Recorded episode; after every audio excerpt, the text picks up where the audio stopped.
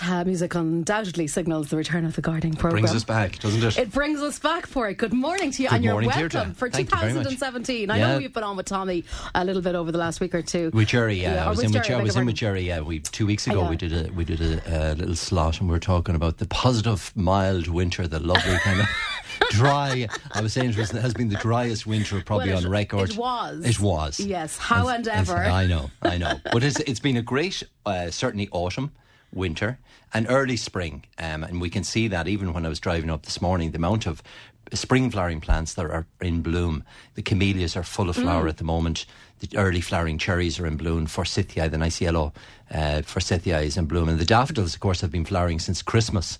Um, you know, in, in, and certainly the snowdrops have been extremely early this year. So it's been a very, very early uh, spring. It's still very mild. I mean, the temperatures are still quite mild. You know, the, the amount Mm. of frost we're getting is is, is still very limited. Um, however, the rain is back. It um, is, uh, but look, at it is it's springtime. Uh, whether we like it or not, the uh, nature is waking up. And uh, things are coming into growth and coming into bud. And it's been a very good planting. The winter, um, in terms of putting in plants, hedges and trees and shrubs. It has been great planting weather. For, so for those listeners that made use of the weather during the winter time, um, plants will be settling in very, very well. And uh, hopefully things will start to dry out a little bit now as we come into next week. Okay, well, I'm sure. And the days are getting longer. The you can well, see it already. Yeah, and I have to be honest, I sat into the, the, the chair here this morning and looked out at around 20 past seven, and, you know, daylight was coming. Uh, You're getting it at either yeah, end yeah, now, which so is it great. you- and it does kind of lift you a small bit, even Yeah. if it's a small bit damp uh, over this particular weekend. Um, and I know there's a bit of flooding on the roads and in different spots, and maybe people looking out at their gardens uh, are going, oh, goodness. Um, Well, look, at it's just to stay off the. Yeah. You know, I mean, you're not going to be mowing the lawn this weekend. You're not going to be out in the garden digging or doing anything in particular. But certain jobs, certainly like pruning back of plants, um, you know, and tidying up the garden in general, can be still done. The one thing at this time of year that the homes are still very warm, so the temperatures we're still putting on the. The Oh, central heat, heating, absolutely. so there's great high temperatures indoors, and with the bright, the long uh, day length now, it's ideal time of year for the sowing of seed indoor using the temperatures. So if you want to sow some uh, summer flowering bedding, say marigolds or geraniums or sweet peas, all those summer flowering plants, they can be sown indoors now on a windowsill. So a simple pot or tray. Children, for example, could grow sunflowers at this time of year. A small pot, fill it with compost, have it really reasonably moist, pop in the seed, a little bit of cling film over the top, sit it on the windowsill, and they'll germinate within 10 to 14 days and start to grow and you can plant them out then later on in late spring or early summer. So we can use the temperatures indoors to actually start a lot of both vegetable plants, tomatoes, onions, mm-hmm. can all be sown from seed indoors now, as can be uh, a whole range of summer flowering plants, and also bulbs. We tend to associate bulbs with springtime, with daffodils and tulips We and do. hyacinths, but of course there are a whole range of summer flowering bulbs like dahlias, which give a fantastic show of colour from June right through until I was going to say Christmas, but they nearly flower up till Christmas. Certainly this year they did with the mild autumn. But dahlias will flower well into uh, October up to the first heavy night of frost. And there's some great varieties available. There's a, a lovely one. Um, there's a lovely one called uh, Linda's Pink, which is a, a double pink flowering variety. It's a lovely one for cut flowers if you want okay. to So the, of da- dahlias. Of dahlias, yeah. It's, a, it's a quite a nice one, particularly for listeners that might be decorating churches or want to decorate the home or want to have, have a special occasion, a wedding or something coming on in the summertime. They want some cut flowers. That's a particularly nice variety. Linda's pink. Linda's Pink is, is particularly a good one. And there's another nice one called Boom Boom, which is easy to remember. It's a red, a blood red. Okay. It's a pom pom type. So it has got a head similar like to the, you know, the the large yeah. drumming uh, stick with Yes. a big pom pom head. That's a really nice one. Boom Boom. It's a it's a rich red, easy to grow, really nice colour. Um, and, and a lovely one then for cutting as well. Um, Linda's Baby is another quite nice one. Again, it's a, a double pink, um, which is, you know, again, really good for cutting. Um, and there's a whole range of different colours yellows, whites, uh, purples. There's some nice uh, single flowering varieties as well. One called Pretty Woman. It's an easy one to remember. Is, yeah. That's a very good one for bees because it's a single flowering variety of dahlia. It's short in height. It only grows about 12 inches in height. Right. And um, it's got beautiful single pink flowers. So that's one called Pretty Woman. Small pink flowers, hundreds of flowers are produced on the plant during the summer. and um, particularly good for bees because it actually sets pollen and will attract the bees in. Um, so there's a whole range of, of summer flowering bulbs. They're just the dahlias. I mean, you've got plants like the begonias, which again you can start indoors at this time of year. Um, gladioli, which are those long stemmed. Yes. They come in dwarf varieties as well, which will only grow you know, 18 inches to two feet. Um, things like agapanthus, arum lilies, all of those. Many can be actually planted out of doors. Uh, put them into pots, leave them out of doors to grow on. Um, certainly the frost hardy ones like gladioli, like arum lily, uh, like the scented lily, the stargazer lilies can be planted out of doors. Agapanthus, so they can be put in pots and left out of doors, and they're perfectly okay, even if we get a little bit of frost. Right. The tender ones are the ones like dahlias, begonias. They need to be kept indoors in a bright windowsill, a greenhouse, a tunnel, a conservatory, and let them grow on there for a couple of weeks and plant them out then in early summer. Right. So we're, we're at this time of year, we're really thinking about summer colour, um, all the summer bedding from seed, all the summer bulbs from seed.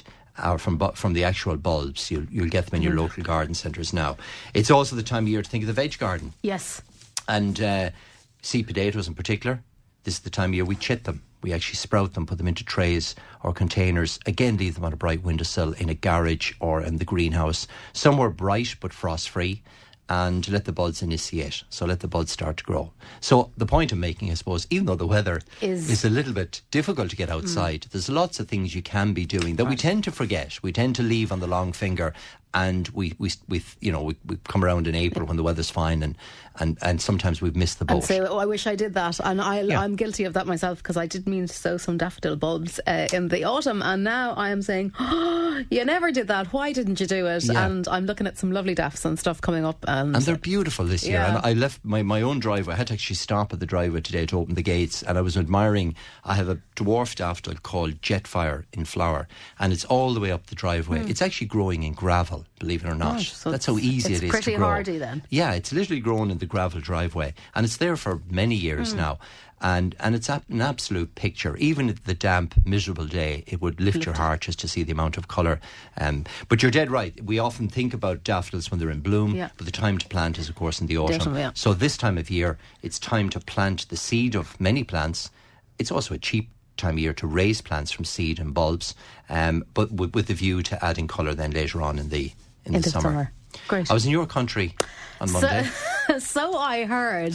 After Mayo beating Roscommon, I was unsure should I show Oh, my face well, in, in you know, we're, we kind of we're, we're kind of used to that. Maybe at the stage. I was up with the- I don't know if I should be saying that out loud. Um, yes, I, I can I say good morning to Alec and Helen this morning because I was informed on Tuesday evening, Porrick, that you were in uh, my town, as the fella says, on Monday evening, uh, the Roscommon Garden Club. I, I think, was with the it? Roscommon Yeah. Gardening Club in the Abbey Hotel. We My absence was noted. It was. I noticed it definitely.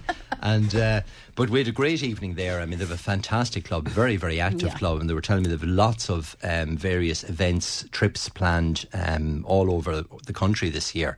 Um, so they're certainly a very very active group. But we were talking in particular about garden design. Yeah. And I was talking to them about this, you know, the concept of this function over form. And it's interesting. I see Dermot Bannon, the architect, he's bringing that into the into the whole into the the, the house uh, house yeah, design and, yeah. and function over form is that concept of using the garden for enjoyment for physical space that physical space making it nearly part of your lifestyle. So using it for for you know living outdoors i suppose. And okay a day like today can be difficult to do that. But we were looking at kind of covered structures. We were looking at lighting out of doors outdoor cooking facilities um, music outdoors. Those sort of i suppose that are non garden related, but they are related to the garden and, and, and in the way that you actually enjoy your garden. So we spent a, a good bit of time on that. But I asked the start of the talk, I asked the question, what was the topic they'd like me to speak about? Okay, Because I had it all what was planned. the answer? What would you think? moss. yes.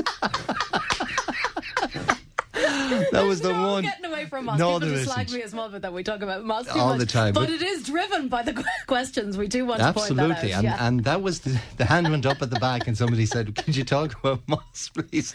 Well, so I thought I all had in this. all, I, I think it went down very well for it because I happened to be uh, at the the opening night of the Roscommon Drama Festival last night, and I was kind of earwigging a small bit, um, and there was a discussion going on about it uh, on, in the front row. So um, I think all told, you you kind of went down fairly well. Ah, yeah, anyway. we, yeah, we lots got, of good questions. we got off the mosque question and we got back onto garden design and other lots of hits, Sorry, hints just- and tips. We're simple folk in Roscommon. So look at it. Thanks a million to the to the team there for inviting me up, and, and I certainly enjoyed it.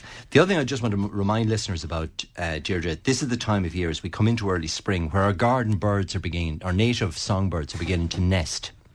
And for people that have been feeding them over the winter period, even though it's been a very mild winter, They still, yeah. it's important to feed them because you're attracting a huge amount of uh, different type of birds, the goldfinches, the blue tits, the sparrows, into your garden for the winter period.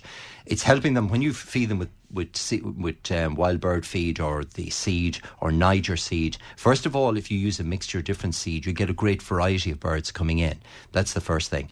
The second thing, most of those. Um, nuts and, and, and wild bird seed are full of protein. So it helps to build the birds up, in particular before the breeding season, which is normally starts in March, April sort of period. So the bird, birds, birds are beginning to nest now. So my advice is put out a couple of feeders. Your kids will thoroughly enjoy it. Just have a small little feeding area, half a dozen feeders with a mixture of different types of, of um, nuts and wild bird feed will bring a huge amount of birds into the garden.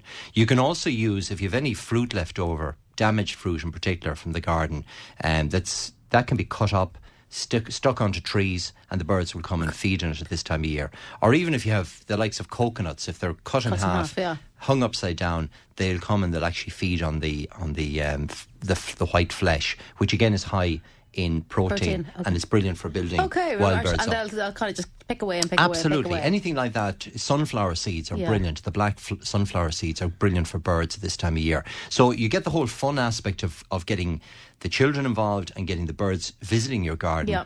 And then put up a couple of nesting boxes. Or if you haven't got a nesting box, or if you have some nesting boxes, clean them out this time of year. Now do check that the birds aren't haven't started to build Yeah, because they're starting early this year. them, yeah. But if you've got old nesting boxes, this is the time to, to clean them out, or it's a great time to put one up.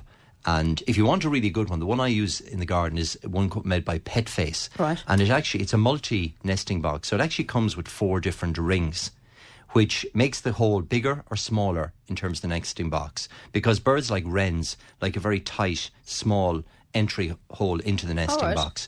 Others, the larger birds, say like robins, need a, a fully open um, nesting box. So that's a, a very handy one if you're a beginner uh, bird watcher. What's it called again? It's called the Pet Face Multi Nesting Box, and it's a simple timber box, but the ring, the opening, Opening, yeah. can be reduced or increased. So you, by- you, you, you, It comes uh, with it. Okay, so you decide how big you want it. yeah, yeah, it comes. Right. the- It comes with these little insertion rings that makes the hole bigger. So depending on the birds that are So visiting the garden, yeah, if yeah. they're robins, you leave it wide open. Okay. But it's a handy way. Put them somewhere, ideally north east facing, so they're out of uh, any morning sun. Right. And keep them away from the feeding. If you're feeding birds in a particular area, keep them, you know, maybe 20 yards away again on a wall Oh, or so in the a nesting tree. should be away from it the should. feeding area. It should. It should because birds will will start if they're nesting. Yeah. They'll be very Protective, protective of that area. enough, of course, And, yeah. and yeah, you get the battles going on. So, but you know, within the normal standard small town garden, you Yeah. could have three or four nesting boxes and you know a couple of feeding units as well, and keep the feeding units close to the house because the birds are very brave. They come right. Oh, they are, and uh, I, I, I, we, my mum has, I think, about twelve of these. feeders up because Wow, I had to. I, I was there for a few days recently, and there was a lot of uh, filling of feeders to be done. Yeah. but um, it's she absolutely loves to watch the birds, and there is a great mix. And there is, um, I suppose, the more traditional kinds, like I say, the robins and the Yeah. wrens, and then there's l- l- massive amount of finches and Goldfinches tits and all that. There's a great bit of colour and real activity going Oh, on, yeah. and you It's great of, to see you it. kind of would sit there watching them You- for half an that's the- hour very that's- easily. That's the whole idea. Very therapeutic. Yeah, and particularly for children, if you get them involved, they'll be the ones that'll go out and actually f- hmm. refill the units because, and you, you only need to feed them up once a week type Yeah. of thing, and, and it keeps them going. So I would encourage people to feed the birds, but also think about this time of year in terms of nesting. Nesting. And providing, cleaning out old, old um, nesting boxes, but maybe putting up a couple of nesting boxes as well. Okay, and that's a good tip about keeping things a little bit separated out. Of course, it makes sense when you think about it. Yeah. Now, Porrick, I know we mentioned uh, that four-letter word, but we're going to touch on it first of all briefly. Uh, it is that recurring problem of moss. Um, people have been Lawn using moss. zero and other items. Yeah, so we'll talk about lawn moss briefly for a start to start out, um, and I suppose this is a sample of the questions coming in in relation to it. I put zero on the lawn weeks ago. How long before I feed the lawn? Uh, there is a lot of moss in lawns. Is, yeah. uh, so where does one start? What does one do? Well, you know, it's the same. Look at the you. You get out there and you, you treat it now with. Um, the zero is quite good. It's a liquid. You mix it in water. Mm-hmm. You simply put it on. It'll kill the moss overnight. Generally speaking, you start to feed the lawns um, from about the middle of March onwards. So, um, you know, leave it for about another week or so. I the next dry day really uh, get out and mow the lawn. That's the first thing I would do. I've you know I've cut my own lawns probably twice now since Christmas. So that's the first job I suppose in the in the gardening season to get out whenever the weather is, dries up and the and mm-hmm. the um, conditions dry up raise the, the lawnmower to a reasonably high level, put on the grass box, and take off that first cut. And do that for the first couple of weeks. And that helps to fill out the grass. It helps to get it, make it stronger again. Eliminate the moss, and you do that the next dry day, just get put on the zero. That'll kill it off very quickly. And the feeding then starts around the middle of March. So you know, in the next kind of eight, 10 to 12 days, you can put, again, if the weather picks up and, it's, and the grass is beginning to grow, that's mm-hmm. the time to get the feed on. Make sure you put on a slow release feed. So something like the Osmo is very good. It greens the lawn without forcing growth. And that's really what you want. And re- in terms of reseeding, if there's any bare patches, then put on a little bit of lawn seed or patch magic or one of those and they'll fill up the area. And yeah. that should be your lawn then. Moss free, nice and green, in good condition, and ready for the season. Okay. Um, so so look, get put put on the lawn treatment. Um, the, the moss treatment anytime from you can do it anytime over yeah. the next six weeks or eight weeks. Okay, so but get on top of it. Cut, wait for the dry day, yeah. cut the lawn, treat, treat the moss, and then and then uh, give it a feed give, give about a feed. the middle of March and onwards. fill and fill up the patches. Any patch that are there, yeah. just reseed them, and the lawn is back in so good, it's kind good of condition. A couple of steps really over a number of weeks. Yeah, you just need yeah. to and you could have been you could have done this. Do it. I suppose that's the thing. Sometimes we start these tasks and we only see the first part or the second part too. Yeah. But I suppose really the message is make sure you do all the steps because that's really what will deliver a nice absolutely lawn. absolutely yeah. yeah. and moss is just one of these things that you've got to you've got to keep treating keep on top of it, it I made the point at the at the Roscommon um, talk that you know you, you should be treating it during the winter months mm. as well because that's when moss starts to grow it starts to grow in, in November early December and it spreads through so at this time of year we're looking at the worst you know, it's gone through the whole the growing cycle. Effects, yes. The worst effects are yeah. there at the moment, and it's very present, uh, uh, you know, and, and, very visible. So people are worried about getting rid of it. So treat it, cut the lawn, treat it, feed it, and your lawn is back in good condition. Okay, and after that, keep an eye on it. That's the other. Keep thing. yeah, well, that's yeah, it. You need yeah, to treat you, it. You, you have to, to, manage and maintain you do, it all the you time. do. There's no such thing as a moss-free yes. lawn. It just won't. You know, you'll always get a uh, tad, tad of it. Okay. Um, now, laurel hedging. Mm. Uh, listener has a laurel hedge that was sown last September. So they're wondering what would be the best feed for chicken manure or Seamungus. They're in Glenamaddy. Well, chicken manure and Seamungus are, are um, used generally when planting. Yes. Right? So I would use more a traditional tree and shrub fertilizer, but again, it's it's a little early yet for feeding plants. Um, you know, we leave again till St Patrick's Day is a good kind of you know mid. Uh, the growth hasn't hasn't just started yet; it's beginning. But you don't want to put it on too early because you're just driving the plants on. So St Patrick's Day, in mid March, is a good time to put your first feed on. You can use just a proprietary tree and shrub feed. Again, Osmo do one. Um, and granulated feed, shake it around the base of the laurel, keep it out from the main stem about six inches. Okay. The other thing I would do with young laurel that have been freshly planted is to trim the tops of them. So if you didn't trim the tops when you were planting, get out there and trim off four to six inches. And you could do that over this weekend.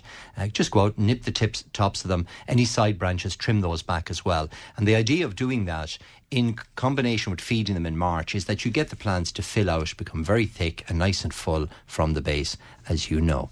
Yes, as I know, and I can I can concur with all of that. It does definitely it, make the difference. Well, it does because yeah. people tend to put in hedges and leave them, yeah. and because they want them to grow quickly, but they're not getting the bulk and the fullness in the plant. So it's very important just to trim the tops and sides of the plant, and this is a good time of year to do that, and then follow up with your feed in March, and maybe refeed again in, in May, and that's it. Yeah, particularly if you're looking for your laurel hedge to be a nice kind of wall type structure, exactly. which Full I think a lot, which a lot of people, I think, you know, that is the purpose of, of, of planting them in the first instance.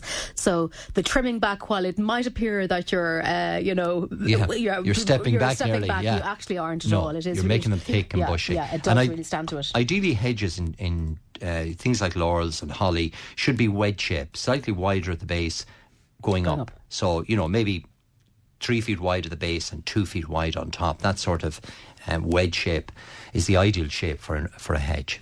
Now, what early new potatoes are suitable for planting in plastic tubs in my tunnel? I'd like new potatoes for June, please.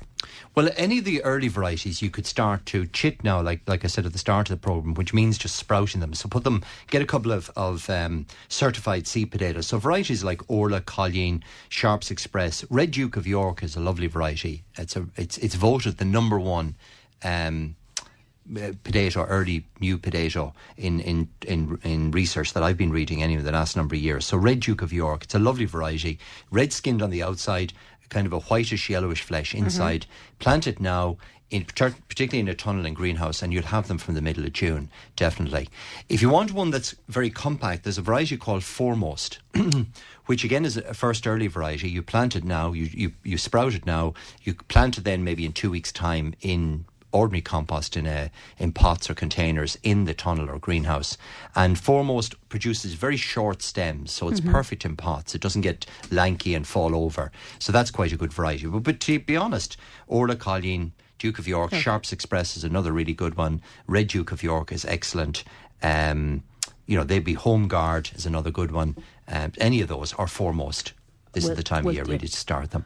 Okay. Now, I know you mentioned uh, bulbs there at the start of the programme. A listener has gladioli bulbs and they're wondering can they plant them out in the garden now or should they plant them in the house yeah, first? It's a, it's a bit wet at the moment for planting them out, but gladioli are frost hardy. So um, you could have, for example, planted them three weeks ago um, when the ground is a little bit drier. So it's a bit wet at the moment. Maybe if you're anxious to plant them, put them into pots or trays of compost or any container that will hold, compost that's free draining. You can leave them outside, or if you have a greenhouse or tunnel, put them in there, and with a view to planting them out then once things dry up. Or you can just hold the bulbs; they'll store for another two or three weeks, and then plant them out in the middle of March. Um, but gladiola, depending on the varieties, some of them are quite tall. Will they'll grow up to four or five feet in height. Yeah. long stemmed.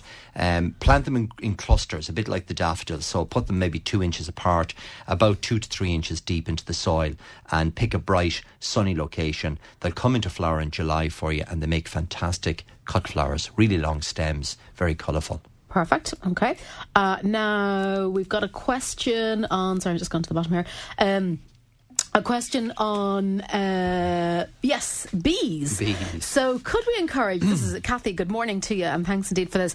Uh, could we encourage all the busy gardeners to get buzzier and plant flowers and herbs this year to have really bee-friendly gardens? They're in decline, and we all need to help the bees. Uh, it would be great to see if uh, we could kind of increase the population, or at least do do something to kind of uh, benefit them. Yeah. So, what what how can we assist with that in terms of planting? Okay, well, well, there's a couple of principles when you're looking for the, the flowers. Uh, so bees, why do bees come to flowers in the first place? They come from the food, which is pollen, and they come for the drink, which is nectar. So they collect the pollen from the flowers, and they, and they suck the actual nectar from the um, from the flowers, and they bring that back to the hive. That f- basically forms what, what honey is made from.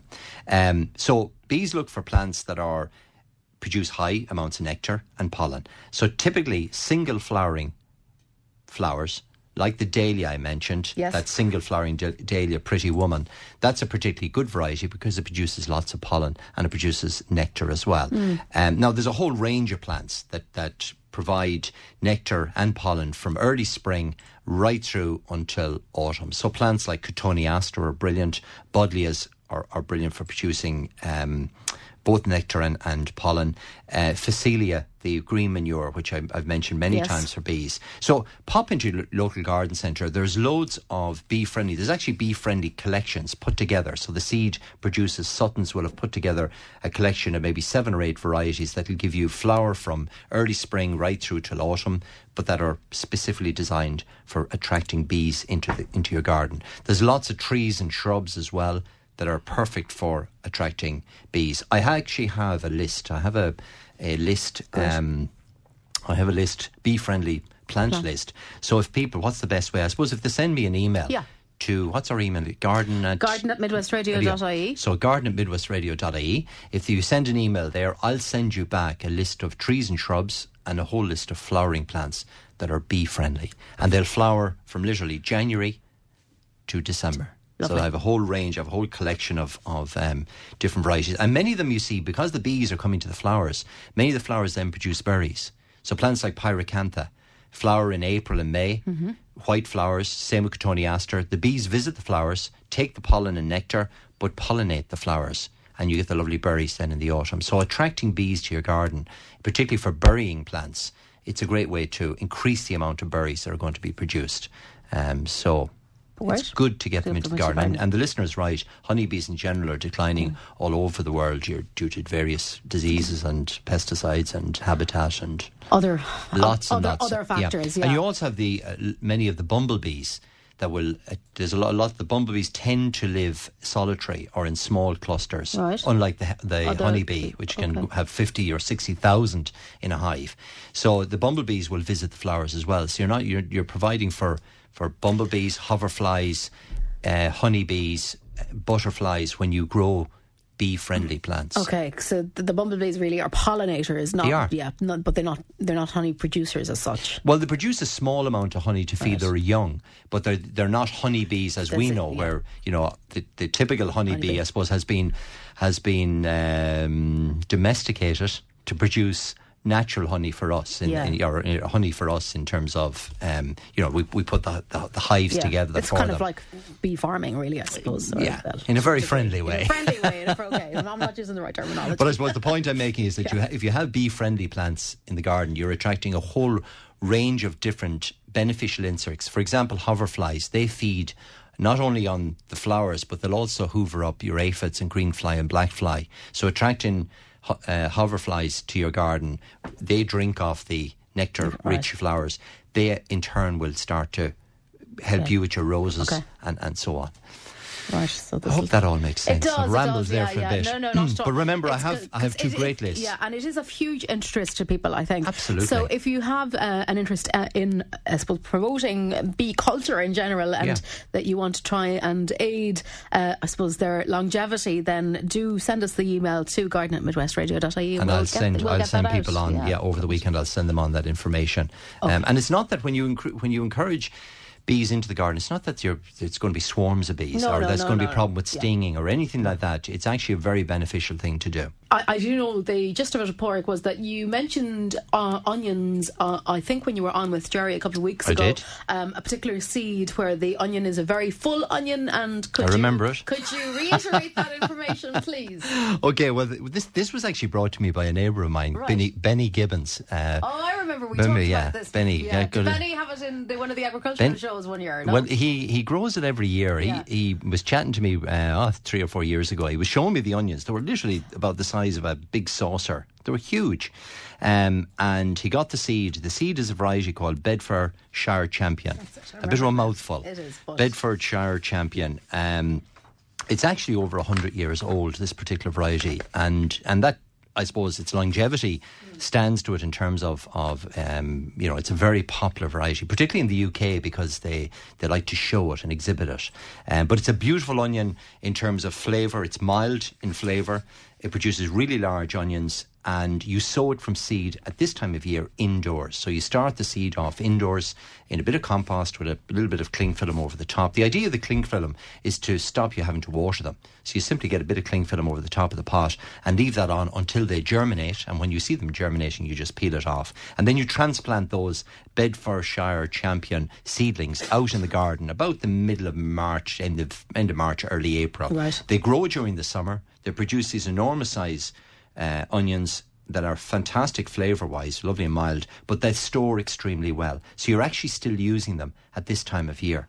Uh, the following spring. Um, so that's a really good one, Bedfordshire champion, champion. There's another one called Ailsa Craig, which again is is quite good. Ailsa Craig, it's an old variety as well. Um, they're both from seed. If you want one from bulbs, there's a nice white onion, pure white onion called Snowball, which can be quite sweet. Are they kind of sweet? Uh, yeah, they're they're mild in flavour. Yeah. But they are. There's a nice kind of sweet flavour. You can Almost pickle like, them. Yeah. Okay. Pickle them if you want in, in vinegar mm-hmm. and store them that way. But they can be used as well, you know, as and something different because the flesh is is snow white. So it's called Snowball. They're available in bulbs at the moment. Um, and that's another good variety that stores well. So the three I'd recommend certainly Bedfordshire Champion, Champion. is is probably top of the list. Ailsa uh, Craig. Ailsa Craig, and one called Snowball, which is available in bulbs at the moment. The other two are from seed. You sow them inside. You transplant them later out, kind of four or five weeks from now, Right, now- and you've got super onions and all summer. Now, we've got a listener with a flowering crab tree coming into bud. There's moss and algae removed last year, but the timber is green. How would you remove this? Well, again, that'll just uh, that's a little bit of algae on the stems. Um, the listener can use the product they used previously, so you can use something like Zero actually that will will eliminate the uh, moss off the uh, tree. What I do with a lot of the trees, particularly the trees like. Um, Himalayan birch, the Mm. white birch. If they're getting a bit mossy or a bit green, I put the power hose on them, Okay, very good. and the power hose just So it washes, them down, cleans so them. it's just really a bit of a wash they need as such. Yeah, and it, and it actually um, exfoliates. Is that the word we Yes, use? Exfoliates the bark. So you, it peels the bark, gives you a lovely white finish um, to the bark. So particularly with the Himalayan, Himalayan birch, if you've got moss in it, that's a great way just to clean it up and tidy it up. Other you, otherwise, use the products you used before uh, to get rid of the algae, and that will clean them up. Now, roses need pruning, but lots of new red shoots on the tall stems. Uh, they've trump, uh, trumpeter roses, Okay. roses rather. Great and rose, how and yeah. when do we prune these? Okay, well, the pruning of roses again, you could do it this weekend if you if you fancy getting out of doors and there's no digging or, or messing around involved. You're literally just cutting back the roses. Uh, varieties like trumpeter and bush roses in general, they should be cut back within six inches of ground level. Um, so I, I showed a great slide on the on the talk on Monday night um, of the roses in the nursery, and they were pruned back to within two or three inches. So the the the um, really severe pruning back. So my advice really is to cut them back to within six inches of ground level. Right. Remove any dead wood that might be there. Tidy up the rose bush. Give it a feed now this time of year, and feed it again once a month from now on. So. Listeners are often put off by, by when they see the new growth starting in roses and the fear that they've left So it too again, late. again, it's a bit like the hedging It uh, is. situation. So yeah. just trim them back now, tidy them up, give them a feed, and they're out. They're ready for this year. Now, I've three tall, overgrown apple trees on big rootstocks. Okay. I want to restore them to production and bring the fruit within easy reach. What's the pre- proper method of pruning them? Well, what they mean by rootstocks, by big rootstock, is that apples are grafted, so that the trunk of the tree and the roots of the tree are two different varieties of apple. And if you've got a vigorous rootstock, it makes the plant, the tree grow vigorously, and it will. The tree will always remain, in, you know, a pretty vigorous habit uh, because the roots are driving that energy on. What you do in terms of older trees, if you want to bring them back to fruiting and rejuvenate them, is to take out one third of the wood that's present. So in year one, this year, and you, you're not too late to prune them. So if you can go out over the next couple of days and prune them back, take out any dead wood that's in the tree, take out any crossing branches, mm-hmm. anything that's got canker or visible disease on the on the stems, prune those out, and try to take it selectively. Don't take it all from one side, or the tree will be lopsided. Right, So selectively take it out, one third of the timber. Shorten back any long growth, so any kind of whippy growth, shorten that back by two thirds. Mm-hmm. And you could treat the tree to a winter wash, which will remove any pests off the, the tree. Okay. And that's all you do for this year. The second year, you remove another third. And the final year, in year three, you've removed the last of the old timber. And that will help to encourage the tree to produce lots of new growth. And on that growth, it'll fruit over the next couple of years. So it's a matter of re- renewing the tree, I suppose, over a three year period. Now, after the storm last week, I lost two garden trees. I'd Okay. say this has probably happened to quite a few people. Uh, is it possible to get mature trees to fill the space, uh, something like a cherry or a maple? It, it is, of course, yeah. Mature trees are available. I mean, uh, on the nurseries, you know, we grow them up to six feet or up to 10 feet or up to 15 feet. So you can purchase a, as we call it, a semi mature tree. So an eight or nine or 10 year old tree. Uh, it's been specially grown in the ground. It's been lifted every couple of years to make sure it's got a nice root ball. And so if you need a strong tree to replace something that is falling over, then certainly they're available. And this is the time of year to put them in. Right. So over the, between now and kind of the middle of April is a good time to replace particularly mature trees. And a similar one in relation to hedging plants about just replacing mature hedging plants or adding them onto an existing hedge. Yeah, the same thing this applies. This is the time of year, and they're available right up to seven, eight feet in height. So if you need an instant hedge or to an extend hedge or to replace things that have died or whatever, um, I actually drove to. I was on TV3 that Yeah. morning of the storm. Okay. So I left the house at half four in the morning. and I'm, I'm, i nearly crashed three or four times with the amount of trees that were, were down, down, in front yeah. of me. But each one of them were clad in ivy. And I remember you talked. We talked about this before a year or two ago, and actually, I was thinking about that because I was also on the road a bit that week, that day, and uh, you, yeah, there was very large branches and uh, a lot of you know bigger debris that was, was. very dangerous. Yeah, and a lot of ivy. And ivy acts like a sail. It catches the wind because the trees are still deciduous. Mm. There's, there's no leaf there to catch them at the moment. So where they're clad in ivy, you can get this. Um, you know, particularly if there if there's any vulnerable branches, they'll they'll break with the ivy. So it is something to keep an eye on boundary, particularly along roadways and property where you got heavy ivy. It's a good time of year to cut that ivy at ground level and kill it off from damaging the tree. Okay. You know, I'm not saying every tree that No, yes, because I- I ivy yeah. is great to encourage nesting birds Yeah. and all of that, and, and and bees will feed on ivy flowers in the autumn. So ivy is a very important plant to have. But where you've got vulnerable trees with overhanging branches with heavy clad ivy, this is a good time of year to cut the ivy roots right at at, at ground level, Level. treat them and kill them off, um, because the Yeah. trees are falling anyway and They getting are, damaged yeah. because So- of the weight of the ivy. It just might make a difference, Yeah. uh, particularly if it's near a roadway or something like that. Now, rhubarb, when and how to plant, please. Also, can we grow blueberries in a pot this summer? Yes, you can. Blueberries do very well in pots. I think I told you my story with I was in Keelings in the fruit farm in Dublin a couple of years back, and they grow all their blueberries in big tubs. The reason why, a, because they do very well in pots and containers, blueberries, as long as you get a good big pot, but also they like an acid-free soil, uh, an acid soil, a lime-free soil.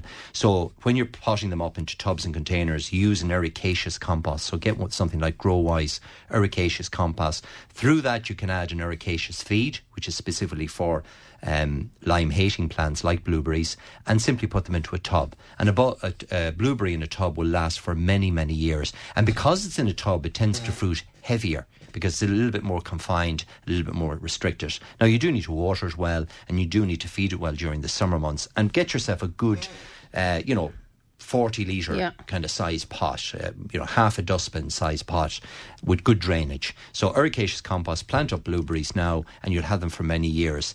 Uh, what was the first part of that question? Uh, It was rhubarb. rhubarb, yes. So this is a great time to plant rhubarb. Rhubarb is nearly ready for picking. Varieties like Timperley Early um, is certainly within another week or 10 days. I'll be enjoying my first sticks Sticks of rhubarb okay. because it's nearly ready with the mild winter. So that's a really good variety, one called Timperley Early. Planted now. Don't harvest it this year. Give it a year or two to develop itself and then start to crop it. But it's very reliable every year. Another nice variety is one called Victoria.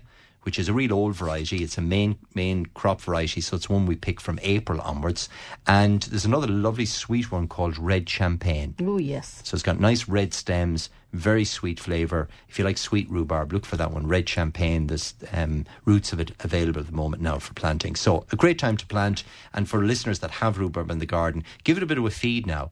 Force on some growth, and you'll have nice fresh rhubarb in a couple of weeks' time. Excellent. Now, somebody had sent us in a letter, which is not something we get very often. I know more, more, more often than not, it's uh, from uh, the digital side of things that we get our inquiries. But a listener in Claremorris is wondering when is the best time to repot my Christmas cactus, and also are money trees available uh, Ah, to yeah, buy? They don't know what the posh name for the money Ah, tree is. It's a lovely plant. The money tree is is um, it's a succulent. It grows like a small tree, I suppose, or shrub. It's a really Mm-hmm. it's rubbery in texture.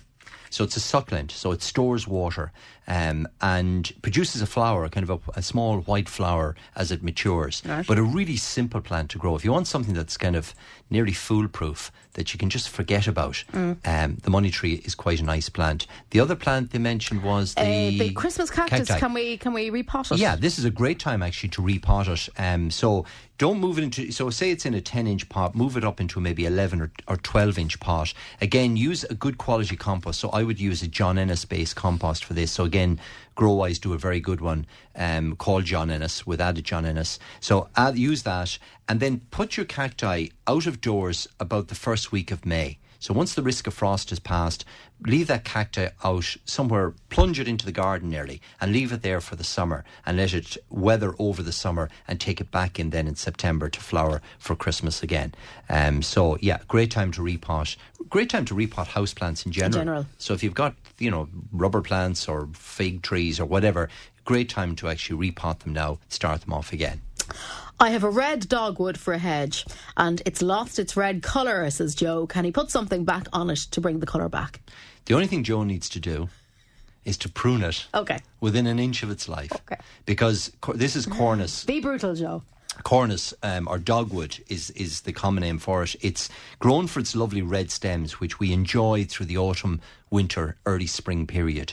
But before it comes into growth, if you cut it back hard each year, you're you're taking off all the old wood, which which starts which when it's young is red, but starts to go brown as it matures. So you're cutting that back, and you're encouraging lots of fresh new growth on which the branches will be beautiful and red again. So all Joe needs to go out is go out with uh, sharp secateurs or a loppers and cut it down to within three, four inches of soil level.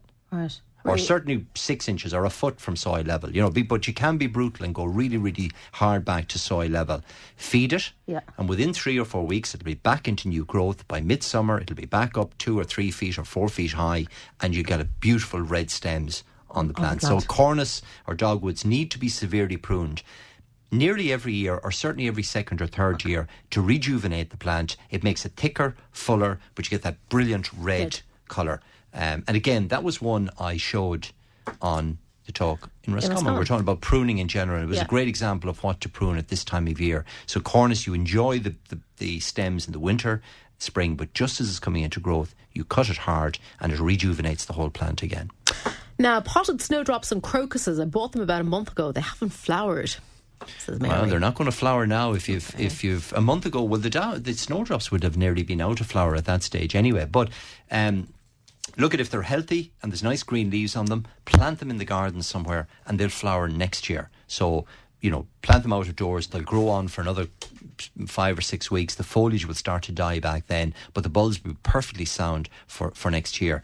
Remember that when you buy bulbs, when you're buying a daffodil in, in September and October, when you're actually buying the physical bulb, Yeah. it's a three or four year old plant that you're purchasing. So if it's a young bulb, if it's only a year old or two year old, the flower embryo hasn't been formed in the actual bulb. Okay. it So if you buy it a might need another year or two then. you buy a nice big fat daffodil in September. You cut it open with a sharp knife. Yeah. Inside, the flower embryo has already been formed. So it's sitting there, waiting for light and moisture to bring it into growth.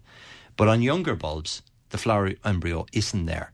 Or as if you have daffodils that are very, very old and they've become congested, mm. the bulbs shrink in size and the flower embryos aren't produced. So we often get a you know question in, oh, I've got bulbs for years, they're in a big thick clump, they've stopped flowering, and that's just where the bulbs have run out of room. The bulbs have got smaller and smaller each year, and the flower embryo has, Has stopped forming. Yeah. yeah. and the rate way to uh, kick them off again is to dig the clump up, split them into pieces, and plant them elsewhere, and let the, the whole process start they just again. need a bit more- So with, with this listener, they, there's nothing wrong with the, the um, plants except the bulbs were probably a bit small when they were potted up and have failed to flower. But plant them out of doors, and they'll come into bloom uh, this time in January and February of next year. Okay. And somebody else, I, suppose we'll stay with bulb flowers, spring flowering bulbs for a moment. Daffodils. Uh, so they have daffodils coming up, but there's only one head and an awful lot of greenery. Well, the, the, the same applies. It depends on how old the bulbs are. If they're old, established bulbs and they haven't been transplanted, um, then eh, good. It, this is a great time of year actually for lifting. We often talk about um, you know propagating daffodils, and just as they're going out of flower, that's the time to lift them. Transplant them, sp- break them apart, and transplant them into other areas. So we move them in the green, is the terminology. When the leaves are on the plant, is the time to dig them up and transplant them. So if they're old bulbs and they're failing to flower, they may just need to be moved. Remember that daffodils don't flower particularly well if it's heavy shade. If it's a dark shaded spot, and they do grow under trees, but where you get conifers or heavy shade, they they, f- they, fail to they flower. Oh. just green. Yeah, and I, I, I discovered that the hard way myself. The first year I planted Yeah, daffodils. they- they need a bright- Got lots of green area, green, but no flowers. Yeah, so shade can be a problem with them. Um, if they're in too heavy clusters, it can be a problem. Or if the bulbs are just too small or too young. And the other key thing is once they finish flowering, the, you need to feed them to build them up for the following year. So again, we, the, the common question we get in April is when can I cut my daffodils back? You've got to give them six weeks after flowering and feed them during that period to build them up for the following year. So it's all about building up that flower embryo. Now, are patio roses and rocket seeds in stock at the moment? Yeah, patio roses. It's a great time for planting roses, for the pruning of roses, but for the planting of roses as well. And rocket seed, that's Hesperis, the sweet rocket. Um, I mentioned it. I think we, we always talk about mm. it kind of in May when it's in flower, but this is a very good time to, to sow it from seed. So the botanical name is called Hesperis or sweet rocket. There's a beautiful sweet scent from the seed, and you can literally chuck the seed on the ground. And off it goes. And, and off it goes, yeah. And a fantastic scent in, in, you'll often see it in hedgerows and um, in gardens. Mm. It comes in kind of white, shades of white and pinks. Lovely. So Hesperis or sweet rocket. How does one stop seeds from growing tall and leggy? asks Steve. Seedlings is it? Seeds. Well, seed. it's seedlings. Oh yeah, yes, seedlings. Yes, well, yeah. what what you do is first of all, when you're sowing the seed, like I mentioned, good quality compost, have it moist, cover it with cling film, and then once the seeds are about an inch high, or half an inch high, take the cling film off, keep them in a very bright location, and watch the watering. Don't have them too wet. The wetter the compost, the more leggy the uh, seedlings will go. Or if it's if the light level isn't high enough, you tend to get leggy seedlings as well. For most plants, you can pinch them back. So, for example, with sweet pea, when they're about six inches high, you take the top of the sweet pea out mm. to encourage branching. Um, and that would apply to most seedling plants. Um, you, you pinch them back. Now, if it's something like tomatoes where you want to grow them tall, you don't do that. But for most flowering plants, dahlias, marigolds, um, sweet pea, and so on, you, you pinch when they're four or five inches high, pinch the tops out of them, that gets them to branch. branch we also have available the little baby plants. Right. You know, the, oh, the, the little plug plants. Little plug plants. So these are plants like petunias and geraniums and whatever that have been sown from seed in January they're now available. You can get them in little packs of 20s to pot on yourself. So if you want to skip the, the, the seeding yeah. part of it and move to yeah, the next stage. looking going, oh, is it the, or not? The yeah, easy part. Kind of there already. Yeah, the easy part. Though they're available in geraniums, petunias, okay. all of those. We have to leave there, I'm afraid, Porrick. Time next weekend. So us, remember, Garden at Midwest Radio, if people send me an email, I'll send them on the list of bee friendly plants and I'll send that out over the weekend. Great. Uh, so we're up and running for 2017. We are back in action next Saturday just Looking after 9 o'clock and I'm here from 7 o'clock onwards. Park, thanks a million. Uh, stand by Michael Neary coming your way next with the very best in country classics here on Midwest Radio. Until next Saturday, good morning to you.